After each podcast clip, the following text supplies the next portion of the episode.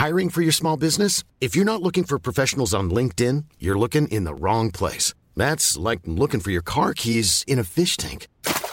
LinkedIn helps you hire professionals you can't find anywhere else, even those who aren't actively searching for a new job but might be open to the perfect role. In a given month, over 70% of LinkedIn users don't even visit other leading job sites. So start looking in the right place. With LinkedIn, you can hire professionals like a professional. Post your free job on linkedin.com slash people today. Okay, what's the number one reason you should try Instacart? Shopping over 1.5 million unique products from over 1,000 retailers and get everything delivered right to your door in as fast as one hour. All in one app. So you can spend more time with the ones who matter most. Visit instacart.com to get free delivery on your first three orders. Offer valid for a limited time. $10 minimum per order. Additional terms apply. Tony Media. Het is oorlog in Europa. Gaan we allemaal dood in een kernoorlog? Nee, ik denk het niet. Gaat deze oorlog de wereld veranderen? Dat weet ik zeker. Met deze podcast probeer ik grip te krijgen op de oorlog. Elke dag houd ik je hier op de hoogte van de situatie in Oekraïne en Rusland. Dit gebeurde er op dag 44 van de oorlog. Vanochtend hebben de Russen het treinstation van Kramatorsk gebombardeerd met twee raketten.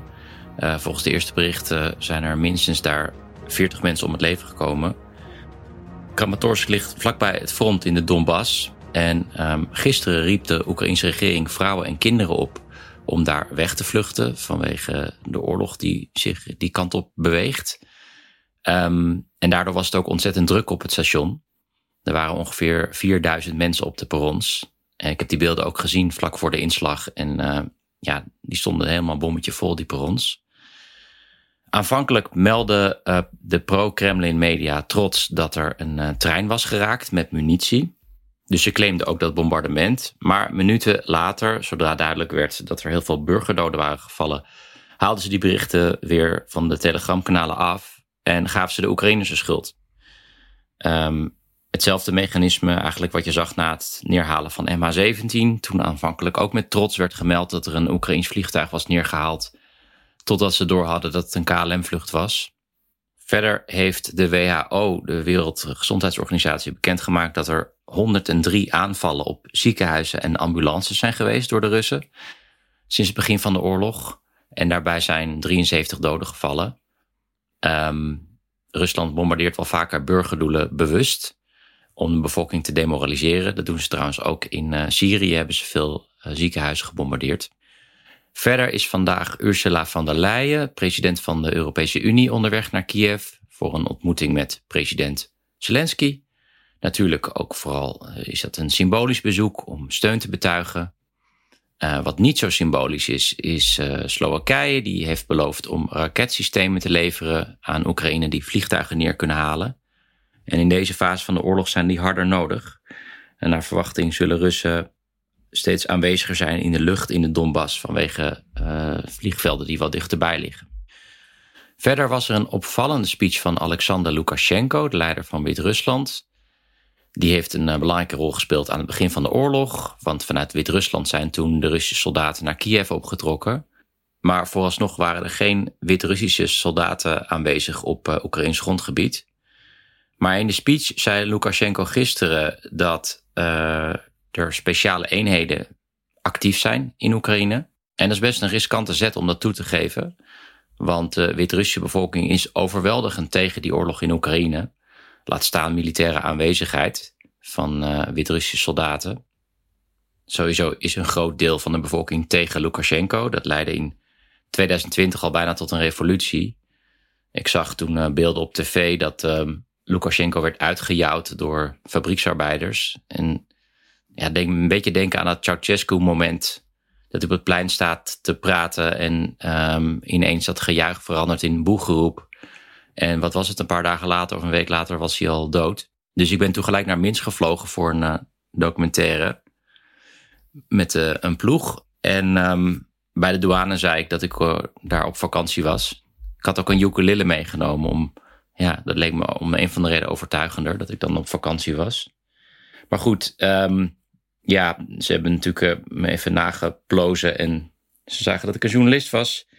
Toen ben ik s'nachts in de gevangenis gezet en op het eerste vliegtuig terug naar Nederland gezet. En het was een hele rare nacht ook, omdat ik dus zat met ja, een stuk of, wat waren twaalf andere journalisten uit allemaal landen. En we hielden een tijdje vol dat we toerist waren, omdat we elkaar niet helemaal vertrouwden. Maar op een gegeven moment hadden we het wel door. En werd het nog best een gezellige avond. Uh, nacht ook. Um, nou ja, Lukashenko is dus nog steeds aan de macht, maar die weerstand tegen hem is uh, groot. Afgelopen weken hebben Wit-Russen ook op grote schaal de spoorlijnen gesaboteerd. En dat heeft de bevoorrading van het Russische front bij Kiev veel moeilijker gemaakt. En zelfs die veiligheidsdienst van Lukashenko lijkt niet helemaal onder controle. Dat blijkt ook uit beelden die veel zijn gedeeld op de Wit-Russische telegramkanalen. Op een filmpje zie je agenten van de veiligheidsdienst uh, die een chauffeur in elkaar slaan. En die chauffeur heeft een auto met het Z-symbool erop. Wat een manier is om te laten zien dat je voor de oorlog in Oekraïne bent. Ja, dat filmpje zou kunnen wijzen op verzet binnen die veiligheidsdienst in uh, Wit-Rusland.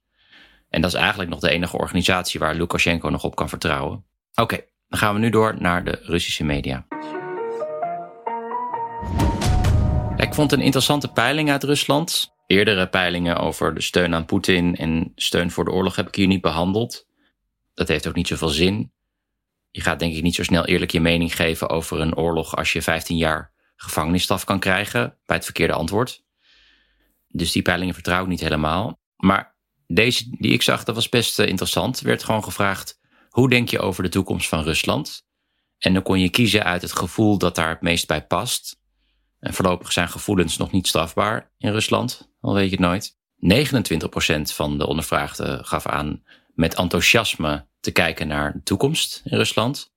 Aan de andere kant had 43% van de ondervraagden angst of verdriet of zelfs afkeer voor die Russische toekomst. En nog eens 18% gaf aan helemaal niks te voelen. Vond ik ook bijzonder. Verder is er heel erg veel met nepbloed gegooid de laatste dagen aan beide kanten. Um, gisteren zag ik foto's van Dmitri Muratov, de hoofdredacteur van Novaya Gazeta, de laatste onafhankelijke krant die vorige week de deuren sloot. En trouwens ook winnaar van de Nobelprijs van de Vrede. Gisteren hebben onbekenden in de trein rode verf naar hem gegooid. Volgens Muratov zat er een soort acetonachtige substantie in. Hij had ook last van zijn ogen. Eerder werd oppositieleider Navalny ook al een keer eh, bedekt. Dat was dan groene verf. Daar zat ook rommel in. En eh, die had toen schade aan zijn ogen. Wat goed nieuws is, is dat die krant van Muratov, Nova Gazeta, verder gaat, maar dan als Europese editie. Hiermee proberen ze juridische problemen te vermijden. Op termijn komt die krant ook in het Engels. En ik zet een eh, link naar hun Telegram-kanaal in, uh, in de show notes. Ja, nog ander bloedgerelateerd nieuws. Gisteren had ik het al over de Italiaanse villa van uh, Vladimir Salavjov, die in brand was gestoken. Salavjov is een beetje de gubbels van Poetin. En gisteren heeft iemand bij zijn andere villa van zijn zwembad een soort bloedbad gemaakt. Helemaal rood geverfd. En ook de vijver voor de Russische ambassade in Litouwen is helemaal rood gemaakt met een kleurstof. Um, in de show notes zie je een fascinerende foto van een voormalig Olympisch zwemmer uit Litouwen die om de een van de reden door dat rode water zwemt. Uh, nog meer zwemgerelateerd nieuws. Sorry, ik kan het niet laten, want ik ben zelf een fervent openwaterzwemmer. Trouwens, een kleine fun fact. Uh, Alexei Navalny is ook een openwaterzwemmer. En waar hij ook was in Rusland, hij ging altijd een stukje zwemmen. Ja, nu niet meer natuurlijk. Dit stukje komt niet uit een Russische krant, maar uit The Guardian. En het gaat over een jongen, Dimitri Jurin, die vanuit Mariupol naar de vrijheid zwom. Er staat een link in de show notes. Hij besloot dat te doen na het beruchte bombardement op het eh, theater van Mariupol. Hij woonde op een steenworp afstand van het theater en hij haalde een aantal lichamen uit het puin. En die avond besloot hij om weg te zwemmen. Hij improviseerde een soort wetsuit van, van lieslaarzen en andere spullen en hij maakte een zwemboei van wat lege flessen. En daarna zwom hij vier kilometer in, in 2,5 uur langs het front. En zo kwam hij aan bij een soort strandresort in het dorp Melekine. Daar klopte hij aan bij een ouder echtpaar. Zo'n mooi detail, ook een beetje cliché, maar hij kreeg van dat echtpaar een bord borsch met een glas wodka. En daarna ging hij richting de veiligheid. Intussen schijnt het centrum van Mariupol nu in Russische handen te zijn. En worden daar nog steeds mensen gedwongen gedeporteerd, nu ook dokters. Met als doel natuurlijk om die bevolking daar te demoraliseren. Oké, en dan nog dit. Zoals elke vrijdag geef ik wat lees- en kijktips. Ehm, als leestip.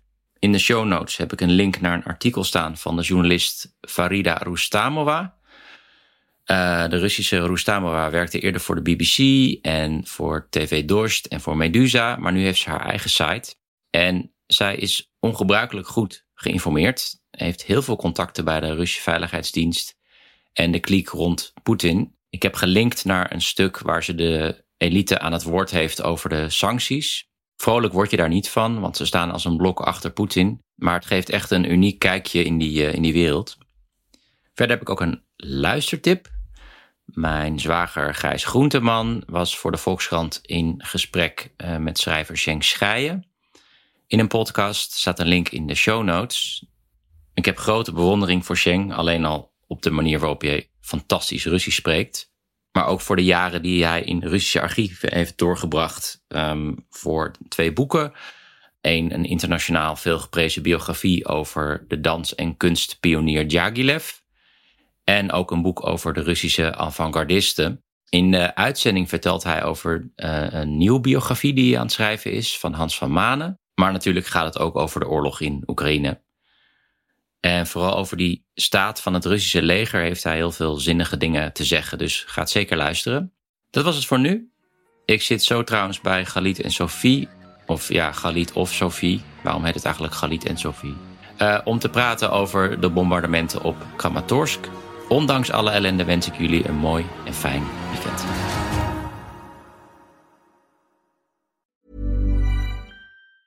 Planning for your next trip? Elevate your travel style with Quince. Quince has all the jet setting essentials you'll want for your next getaway, like European linen, premium luggage options, buttery soft Italian leather bags, and so much more. And is all priced at 50 to 80% less than similar brands. Plus, Quince only works with factories that use safe and ethical manufacturing practices. Pack your bags with high-quality essentials you'll be wearing for vacations to come with Quince. Go to quince.com/pack for free shipping and 365-day returns.